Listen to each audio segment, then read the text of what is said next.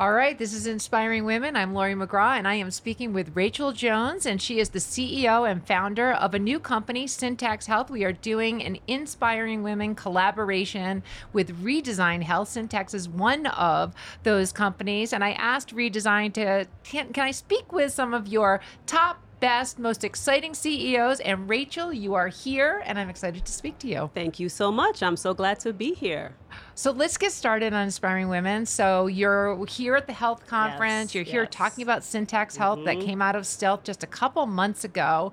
But before we get into the company and what you're doing there, you're 20 years in healthcare. You're an expert in value-based care. You're a deep data and algorithm expert.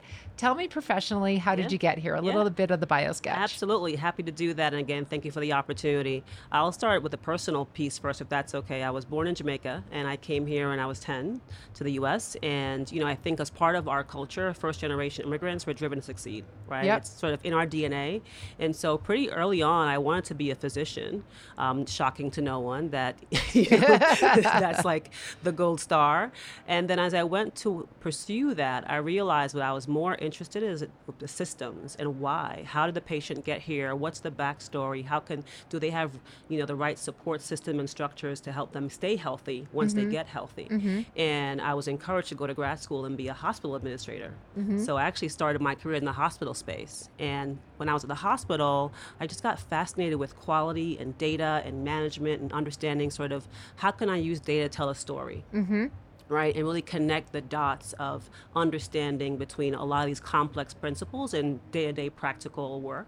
And I went into the health payer side from that to really start off with taking balanced scorecarding processes and quality processes into the insurance space. Okay. That lasted about 2 seconds. Because they're like, oh, wait a minute, you know data? We need help with analytics for network contracting and for provider contracting and health analytics. And that just sort of led from there. I sort of took that first pivot from the hospital space into the payer space, and then went into the product space and worked at a product company and ran product solutions. And then I started to see the magic of automation and data together and how to bridge that gap between telling stories with data and then bringing it to life with data and tooling and automation efficiency. And really just sort of led that track and advancing up through different parts of, you know, healthcare management and leadership. Ultimately led me to Cotiviti, where I led the quality and analytics team for a couple of years. But really building on all of that experience, I think what brought me to Syntax was the opportunity to do three things in my career. One, have the autonomy to really lead and execute a vision of my own. And having worked in places like Anthem and Health First and Cotiviti, seeing the impact of having a really strong vision on how to impact change on scale was something that I wanted to do, you know, in this environment. The second was to do something where I could work with a team of folks on something really special. And I've been very fortunate to not only have the Redesign team, but to build a team at Syntax that's really passionate about this idea of transparency and trust as the two keys to unlocking value-based care. Okay. And the third thing for me, I think if you know the Clifton StrengthsFinder, Laurie, do you know that? Yes, I know that. My number 3 strength is significance. Okay. And so doing things that matter is really important to me, and having a legacy is really important to me. And you think about what greater things that matter than healthcare. Yep. Well, there is so much to unpack, okay, in those 3 things. And so I think significance is where we're going to end. But before we get there, just in terms of the data that you started with, I mean, I've been in healthcare longer than you. And we used to talk about when there's all this data, there is so much data out there. So the fact that you know not only how to use it, but also analyze it in significant ways. And now we're moving into the value-based contracting space, which you know quite a bit about. That's exciting. So brings us to Syntax. So you're excited about it, obviously. What does the company do? Why does it matter? Absolutely, love that. So Syntax is a SaaS platform that sits, I like to say, at the intersection of analytics and collaboration. So we're all about focusing on accelerating value-based care, and we do that through 3 ways. First, we help to reduce the time it takes to get to a deal. Today, on average, it takes about 12 to 15 months to negotiate one provider contract. Okay. That's simply too much time. Right? So we focus on how can we bridge that time. But Like, I don't know. Like, yeah, like what is a normal amount of time to negotiate a contract? Normal should not be 12 to 15 months. Okay, I knew that. I did know that. If you think about that, right, that means that the patient who's at the center, right, value-based care, if we dial it back a little bit, right, and think about what value-based care is actually all about, right? Value-based care means that the physician is thinking about what's the right care model, care delivery model that aligns the best outcomes for that patient, right? That's kind of what we talk about health equity. That's the new word, but the idea of patient-centered care is what value-based care is all about. Okay. So it's aligning a clinical model and a financial payment mechanism. Okay, right? And I like that you say clinical first. Yes, because that's the point. Yeah. It basically, if we think about why healthcare is a runaway train of cost, it's that we're doing all this unnecessary things, right? Expensive tests, expensive drugs, expensive therapies that may not be the best thing for that patient. Right? So if you have a physician mind that's thinking about the clinical delivery and the financial incentive, right? Then you have aligned care.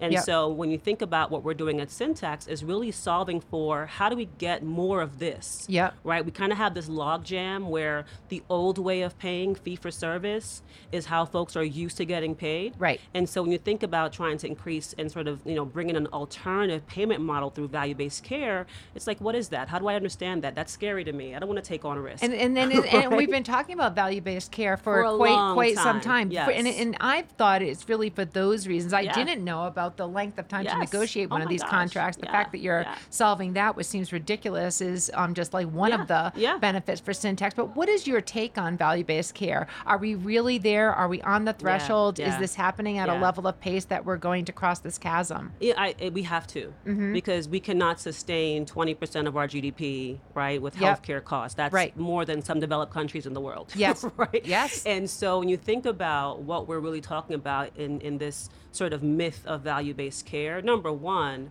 we're calling things value-based care that's not value-based care. Okay. It's glorified quality programs, right? Okay. True value-based care is patient-centered population health payment. Okay. Meaning you're thinking about what's a group of members that I'm going to now sort of attribute to a physician and take on risk for these quality and cost metrics. Okay. But if we just hold on that concept for a second, the reason why value-based care has been around for a long time, as you said, but really hasn't taken hold is because three things. One, we make it too complicated for folks to understand what winning looks like. At Syntax, we have this concept of best fit design, right? Value-based care is not one size fits all. And you have to really understand what's the best payment model for this physician and this member or this patient cohort. And what's in that geography, right? As well? A lot of things. It could be geography. It could be the condition. Perhaps if I'm taking care of, I'm an orthopedist and I'm doing knee surgery, perhaps bundles make sense for me, right? Because I'm doing best practice evidence-based medicine for bundles. But if you're a primary care physician, bundles may not make sense for you because you're seeing everything from colds to flu to broken bones. Right? So a total cost model makes sense for you. But unfortunately, as an industry, we've kind of glummed it all together and we haven't thought about what's the best fit model design for that patient and that provider group to make them most successful. And so you have providers who are signing up with things they don't understand and then getting to the end of the measurement period and not getting a check. And they're like, well, why did I chase my tail for all this for what? And I've heard those stories too. And my goodness, Rachael, when I called you an expert in the area of value-based care and data, I didn't know how much I meant it. Thank you. I mean, that. Really, my goodness. That. So you- I'm a little passionate about it. A little bit. You launched. So what is the company focused on first? Yes. So our vision for Syntax is really to be that end-to-end tooling and infrastructure for value-based care. We started with modeling first. Okay. Because when you think about and walking the health floor this week, right, you see a lot of companies doing population health, patient engagement, you know, physician activation, risk coding accuracy, all the things. Yeah. Very important for value-based care enablement, right? But what's missing is that upstream focus on best fit design and enabling efficient collaborative modeling. So we have a point of view that you can't fix poor design downstream. Right. And no amount and it's really expensive to fix it downstream. Absolutely. And no amount of care intervention will solve for a payment model that's flawed. Yep. So we focused on, in our beta solution, really focused on how do you get the best fit model? How do you do so efficiently to cut down the back and forth, the emailing, the PDFs, the sort of death by a thousand cuts, right? Yep. And then how do you do it that collaboratively? So I think what's unique about our solution is a two-sided solution that has both the payer and the provider, right? Or the digital health company and the payer, or the provider and their other providers in the same sort of pool. Yes. They can negotiate live. Yep. It's a dynamic platform. You can change terms. And that's what cuts down that 12 to 15 months you were talking about. There's no battling of dueling spreadsheets and dueling actuaries. Yeah. Right? You have the financial and sort of credibility and the actuarially sound model, but you have a software tool that automates the contract build and allows both sides to negotiate together, which is really the point of value-based care. It's a team sport. Okay. It shouldn't be this head-to-head combat. It should be, how can we create a win for all of us? Okay, so the time is now for value-based care, true value-based care, and you're leaning in to make it more efficient and focused, clinical first, financial second, but full package. Okay, I want to dig into, a topic around that, and, being a data expert yourself, and I know that you are also very passionate about health equity. That is something that you bring to the table. And one of the things that we know about health equity, and everyone's talking about it, is that with all of this data, there's bias in the data. A lot of the data is dirty data, and, there's pockets of missing data. And with all these wonderful algorithms and everything else, that can actually result in furthering the equity divides. Yeah. So I would just love your perspective on it, just generally, but then also as you think about it, how do you separate just the talk about health equity versus like what really needs to happen? Yeah, I love that question. I'll tell you why. One, I think I'm so excited to see that we've now created a lexicon for this conversation around health equity, right? It's not a novel concept to think about the unique care that I need as a 45-year-old Black woman, right? Versus the care that you might need in your stage of life, right? Health equity is all about... Kind term, my stage of life. Thank you, Rachael. Listen, I'm also seasoned. And so at the end of the day, our care needs are different. Our medical histories are different. And health equity is all about acknowledging that your needs and my needs are different, and our care should match the needs that we have, right? That's the big picture. Right. But how do you boil it down in something that's actionable? That's where I think data comes in. And I'm glad that we're finally starting to collect data on things like social determinants of health. Where you live impacts your health. Where you go to school impacts your health. Your earnings potential impacts your health. If I have to worry about paying the rent or paying the light bill versus going to get go to the doctor, I'm going to choose the light bill and the rent. Right, exactly. So now we have information about where people live, how they live, what's their health factors, right? What are the things I'm more predisposed to given my health makeup versus yours, right? Now we do about that. That's where value-based care comes in. Okay. Because now you're saying if you can now align the incentives for the physicians and your medical group, right, who's thinking about your care in a way that ties to the unique factors that determine your health, right? So now we're sort of marrying health equity with value-based care. We can then funnel the resources that you need through the value-based care mechanism, right? Because when you think about fee-for-service today, it's all about billable codes, right?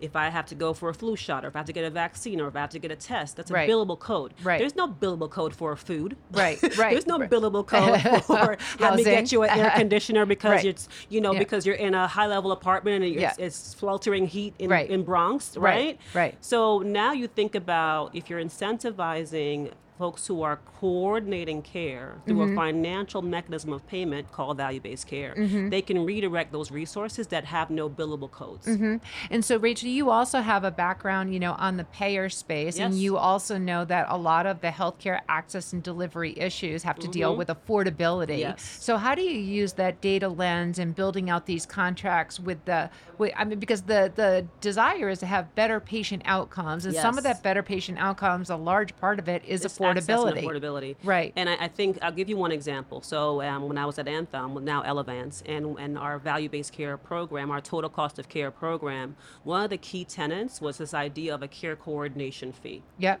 Right. So that's just a PMPM that was risk-based. Yep. That acknowledged that for that provider, they need a little kicker, if yep. you will, to invest in addressing access and affordability. Yep. So some practices might extend office hours. Yeah. You know, or have a Saturday office hours for folks who can't get off their job in the week. Yeah. Or they might have nurse practitioners. Yeah. Or they might have home calls or home visits. It's really giving that provider the autonomy and the agency to use those funds as best as they need for that population, but acknowledging that you need to have that upfront investment in yep. the EMR or whatever it is to do that patient-centered care. Yeah. Well, first of all, again, you know, your knowledge and depth in this is just incredible, but your passion is just shining through. Yeah. And I am rooting for you, in Syntax Health, because it sounds like you have the opportunity to really make an impact and a difference. Yeah. I want to sort of turn our Inspiring Women conversation back to you. Oh, okay. And I want to, first, congratulate you. You are a member of the very exclusive 1% Club. Yeah.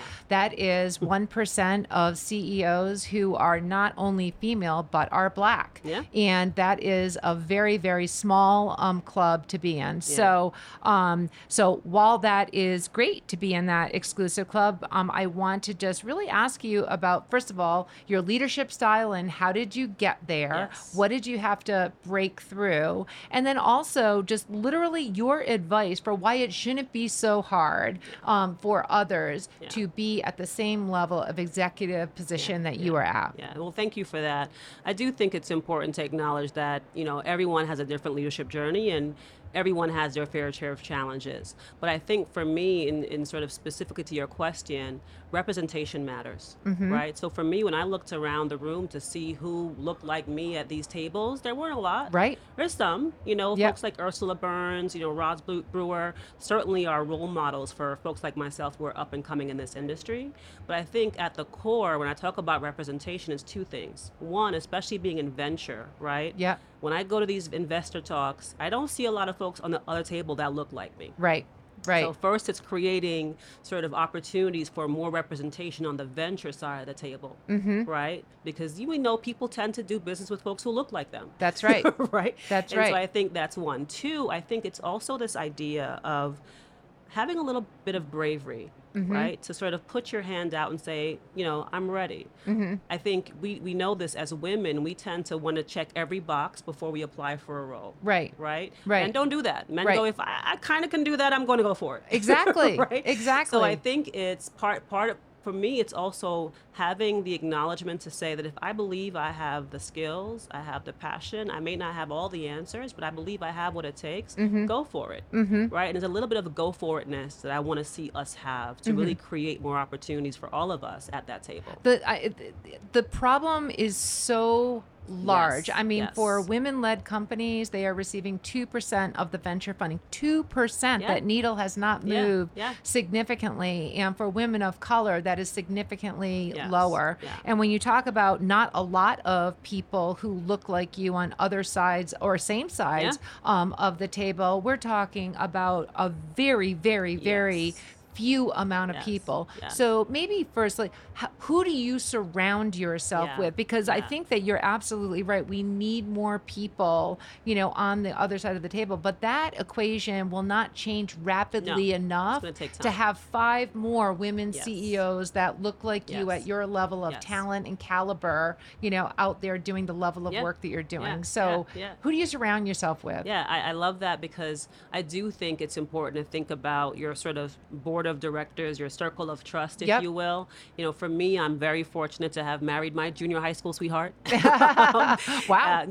We've been since I was 13. It's kind of ridiculous. But what's awesome about that is that my husband and my son are my first cheerleaders. Yep. Right. And so I do think whatever that looks like for you in your life, having a strong core and center to sort of ground and frankly escape sometimes mm-hmm. of the things you do in your professional life is so important. Yep. I'm a big believer in sort sort of self-care and self-improvement. Yeah. And I tend to surround myself with folks who are like that. I belong to a mastermind group. Uh-huh. We meet once a month on Saturdays. We share leadership ideas and inspire each other. Uh-huh. I'm also a member of Chief. Uh-huh. And that has been an amazing outlet to meet women in my level of, and sort of who are working at my level of leadership. Yep. Because again, no matter if you're in healthcare or tech or finance or whatever, there's a certain level of challenges we all hit, right? Yep. At that sort of leadership level. Yep. And to have someone to bounce ideas off of and sort of share resources, share tips has been priceless. Mm-hmm. And of course, Redesign, right? Yep. Redesign, I think for me, my first startup is Redesign in this company, Syntax. I've been a corporate queen my entire career.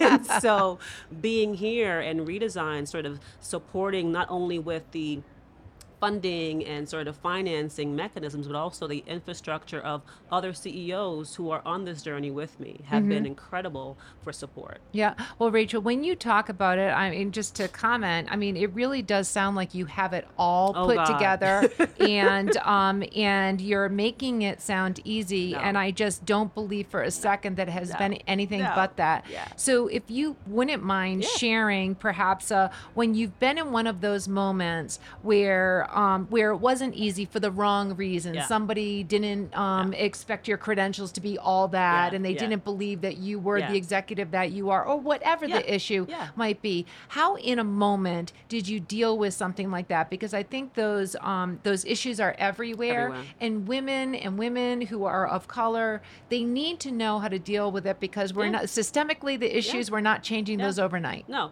and that's life, right? Yep. So thank you for saying that I look like I have it all together. That was the point. Great job. But I'll tell you, one of my favorite analogies is like, you're like on this, like a duck, right? On the surface, nice and calm, flapping like that is the vibe. But I'll tell you that for me, to answer your question about sort of like what's a moment when you felt like, okay, this is all falling apart.